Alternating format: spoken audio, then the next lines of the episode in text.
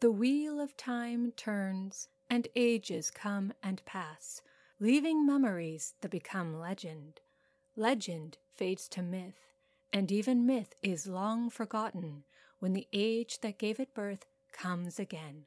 There are neither beginnings nor endings to the wheel of time, but it was a beginning. Hello, everyone. I'm Megan Sullivan, and welcome to my review of Pentiment, developed by Obsidian and published by Microsoft Game Studios for the Xbox Series S, X, and PC. I chose to open the review with a famous quote from Robert Jordan's Wheel of Time series because I feel like it captures the overarching theme of Pentiment, a beautifully illustrated, well written, and fantastically educational historical adventure game, which on the surface is about the main character attempting to stop a 16th century serial killer, but is really about how history is made, how it's perceived, and how that perception shapes our core beliefs. It's an interesting concept, and although there are some things in Pentiment that could be done a bit better, overall it is well worth your time. The murder mystery starts normally enough. You play as Andreas Maler, a master artist completing his journeyman years by working at the Abbey of Kiersau in the remote alpine village of Tassing. Everything about Andreas's life is perfectly normal until one of the old monks at the abbey is accused of a shocking murder he clearly didn't commit. Since professional forensic teams didn't exist at the time, it falls to Andreas to prove his friend's innocence before he's handed over to the authorities for execution. To do so, you'll have Andreas interview witnesses, collect evidence, and explore every nook and cranny of the town, which yields some fascinating and dark secrets about its history. A history so explosive that somebody is willing to kill in order to cover it up. Once time is up, Andreas must produce a guilty party, and in a unique twist, the game never confirms if the people you accuse of murder actually did the crime, forcing you to live with the consequences for the rest of the game, which takes place over a quarter of a century.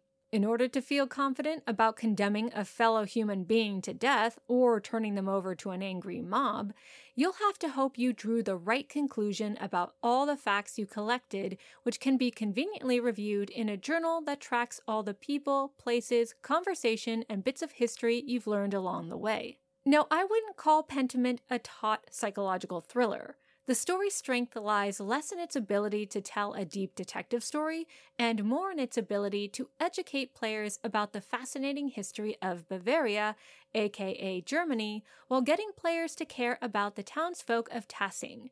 During the course of the story, you'll learn about their lives and their personal struggles against both greedy church members and a cold and calculating nobility, neither of which seems to care whether they live or die. By the way, I like how the dialogue for different people in different social classes is represented by different styles of font. Church members are indicated by a Gothic like script, the words of the peasants are represented by simple text, and the local printer has block print dialogue. Neat. At any rate, the story really shines when this conflict between social classes comes to a violent head and forces Andreas to walk a very tight rope between various factions while he continues his investigations. He needs to gain people's trust in order to catch the person behind a string of murders, which means the player must choose the artist's words and actions very carefully in order to get the information they need. But how does one go about doing this? Well, this is a good time to talk about the actual gameplay, which is similar to a point and click adventure, but has a few neat features to make it a little more engaging. Alongside poking around people's houses and exploring underground ruins looking for clues, your main task involves talking to the townsfolk and trying to convince them to tell you what they know. What they tell you and how much they share depends on your choice of dialogue, some of which is unique to the type of background you give Andreas at the start of the game.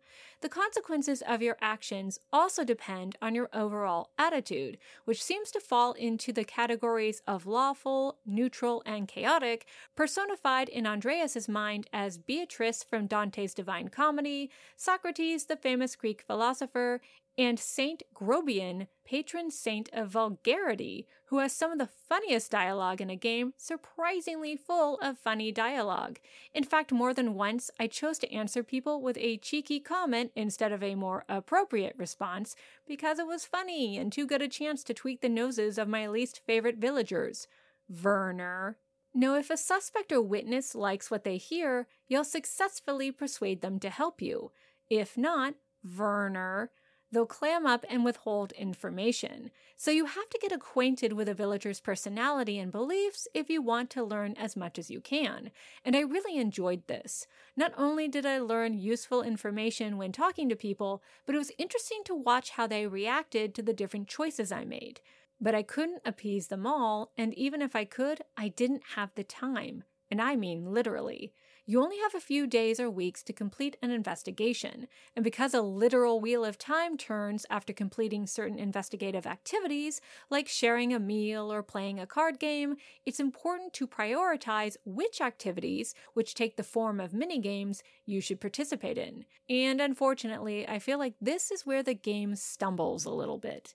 Now, don't get me wrong, I enjoy how each activity teaches you about the food, history, culture, and daily life of a medieval village, but the mini games themselves are stiff and clumsy, so much so that it took me entirely too long to understand the profound symbolism behind Andreas navigating a painful emotional labyrinth in his mind because I was too busy grinding my teeth fighting the controls while trying to get out of said labyrinth. Plus, some of these activities don't actually seem to progress the narrative in a meaningful way or add any sense of urgency. Men are dropping like flies, people. Who cares that my Christmas cookies all look the same? The pacing is also dragged down by the amount of real life time I wasted bouncing back and forth between the village and the abbey. I know it sounds ridiculous to wish for a fast travel system. Pentiment is a 16th century adventure game, not Mass Effect. But considering there are horses and carts found around town, it would have been nice if Andreas could have used them to traverse Tassing a little faster. No, the Wheel of Time does not turn when you're walking around, so that's good. But my real time is valuable, and I didn't like having to spend it endlessly jogging around Tassing looking for someone new to talk to. But luckily, those are my only real complaints, and I haven't even touched on the thing I love most about Pentiment the absolute metric ton of fantastic and engrossing real life history stuffed into every facet and corner of the game. It's everywhere and it's glorious, and I'm not surprised it's as good as it is, and I'll tell you why. Years ago, I interviewed the game's narrative designer and director, Josh Sawyer, when he was working on Pillars of Eternity 2. Then, after the interview, a bunch of journalists and fans went to dinner with him. Now, I don't even remember how this came up, but during the meal, Josh started talking with someone about medieval German history.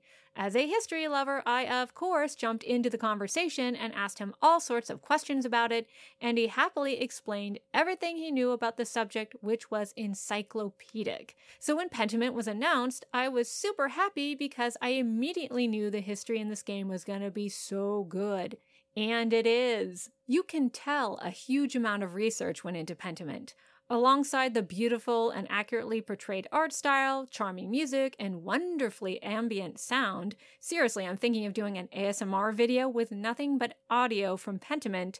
There's all sorts of fascinating and sometimes delightfully obscure references to things that took place during the Holy Roman Empire, the actual Roman Empire, and even pre Roman times. I'm perfectly happy to admit that I had to look up a lot of these things because I'd never heard of them and it was so interesting. I loved it. I also love how all that history ties into the main theme of Pentiment. Pentiment, and yes, I had to look this up, means an underlying image in a painting that's revealed when the top layer of paint has turned transparent with age, providing evidence of revision by an artist. And it's the perfect metaphor for the way Tassing's real history is slowly revealed to the player, who must eventually decide if it's worth exposing that history or allowing it to be painted over.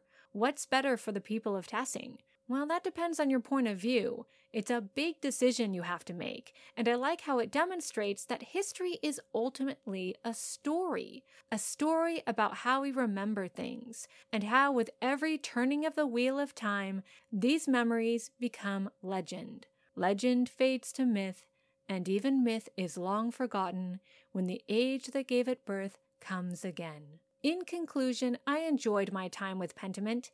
Its pacing is a bit muddled and the mini games are a bit stiff, but the well written characters, beautiful music and art, endless fun facts about history, and themes about the power of history more than make up for it.